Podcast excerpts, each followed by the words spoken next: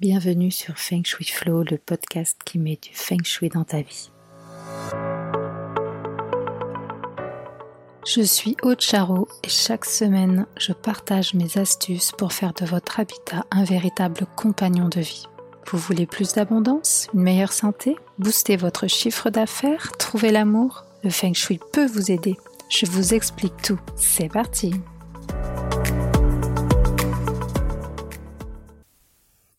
Hello, je suis ravie de vous retrouver aujourd'hui.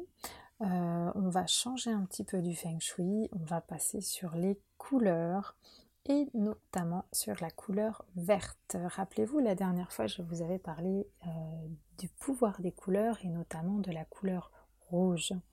Eh bien, aujourd'hui, on va parler du vert. Le vert dans l'histoire. Alors, le vert n'était pas une couleur difficile à reproduire puisqu'il était possible de l'obtenir grâce à de nombreux végétaux. Le souci, c'était plutôt de le stabiliser.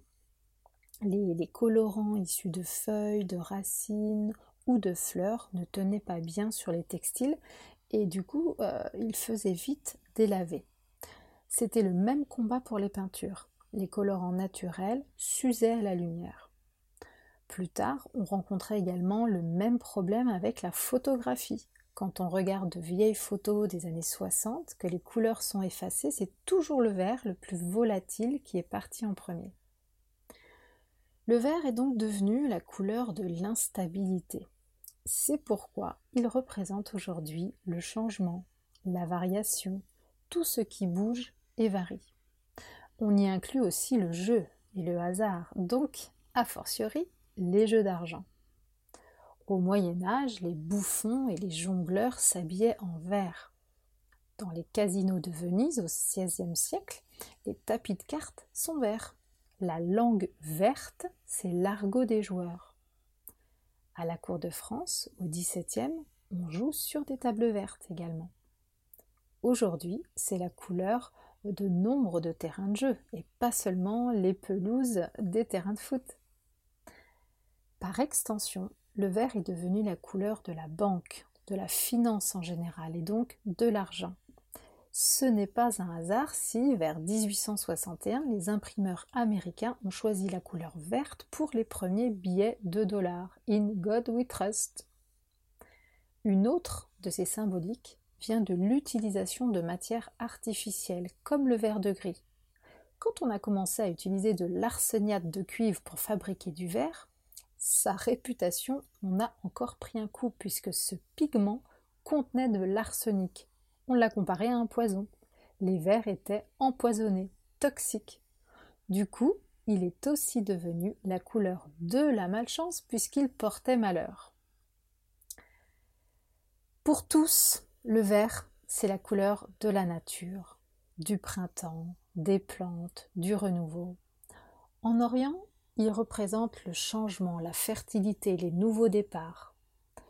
Le revers de la médaille, c'est qu'il symbolise aussi l'infidélité. On ne porte pas de chapeau vert en Chine, cela signifie être cocu. Est-ce en lien avec la Grande-Bretagne et la France, où le vert est aussi la couleur de la jalousie?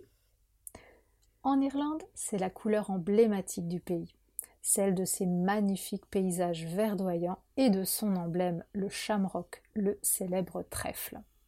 Chez nous, il faut qu'il ait quatre feuilles pour qu'il porte chance. Aux États-Unis, nous l'avons vu, le vert est la couleur de l'argent. Chez les anglo-saxons, il est aussi synonyme de prestige et d'ambition. Pour ce qui concerne la psychologie du vert, dans la symbolique du vert, on retrouve un côté très yin, très. Le vert représente la chance, le trèfle à quatre feuilles par exemple, mais aussi la malchance. Il ne faut pas porter de vêtements verts sur la scène d'un théâtre. Il représente l'amour naissant, mais aussi l'infidélité, l'immaturité. On dit que les fruits sont verts lorsqu'ils ne sont pas mûrs. En fait, il a autant de dimensions négatives que positives. Les créatures maléfiques des dessins animés ou des films sont souvent vertes. C'est aussi ainsi qu'on représente les odeurs nauséabondes dans les BD. Les martiens sont verts, forcément, puisqu'ils ne veulent pas faire ami-ami avec nous. Le vert a une longueur d'onde comprise entre 490 et 573 nanomètres. Il est considéré comme une des trois couleurs primaires avec le rouge et le bleu. On considère que toute autre couleur peut être obtenue en superposant des quantités de ces couleurs. C'est le fameux code RVB. Sur la roue chromatique, le vert euh, va se situer entre le bleu et le jaune. Les ondes vertes sont celles, on va dire, du juste milieu, de l'équilibre.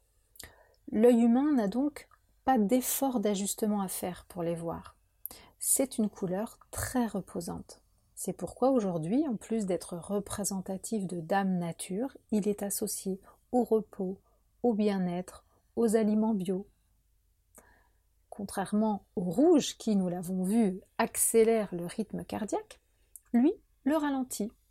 Il est donc particulièrement préconisé en cas de gros stress. Dans un traité de la fin du XVIIIe siècle, Goethe recommandait déjà le vert pour l'intérieur des appartements et particulièrement pour la chambre à coucher, car il lui trouvait des vertus apaisantes.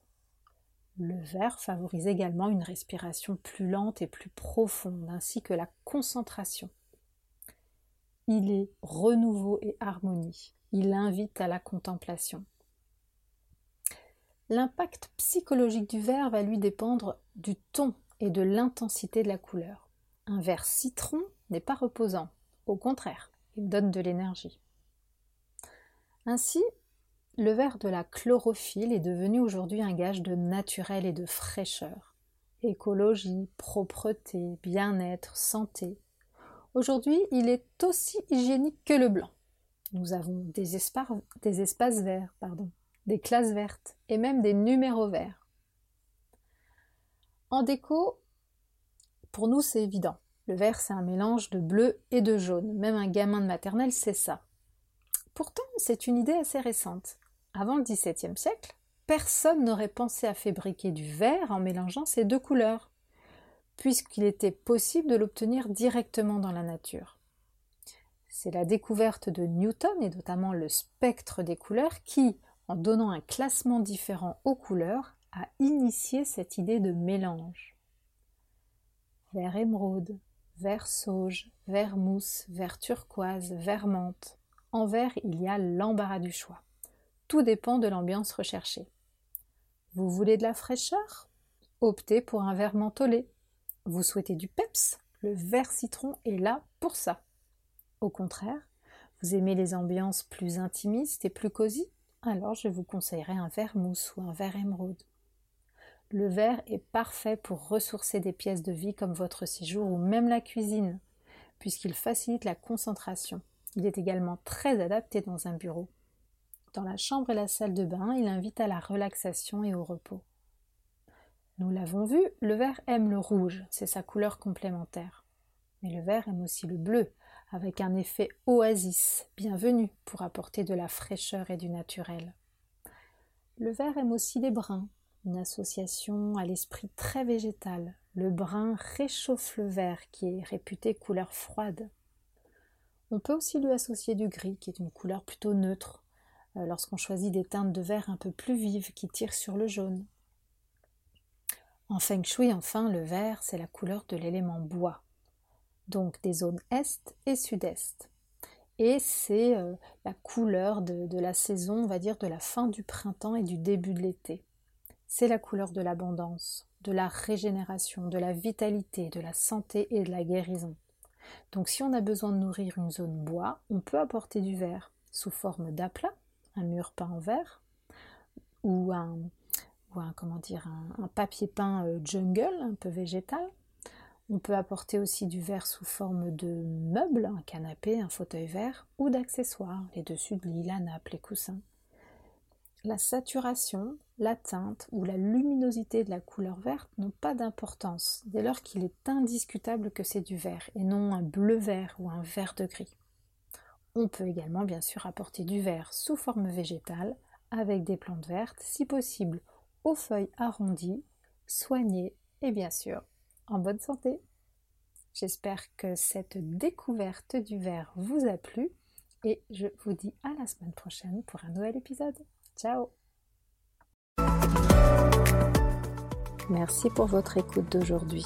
Pour aller plus loin, n'hésitez pas à lire les articles très détaillés que j'écris chaque semaine sur le blog de mon site fengshui-expert.fr. Pour ne rien rater des prochains épisodes, suivez-moi sur votre plateforme de podcast préférée ou sur mes réseaux sociaux. Vous me trouverez sous le nom Aude à la déco. Merci beaucoup, à bientôt et d'ici là, restez dans le flow.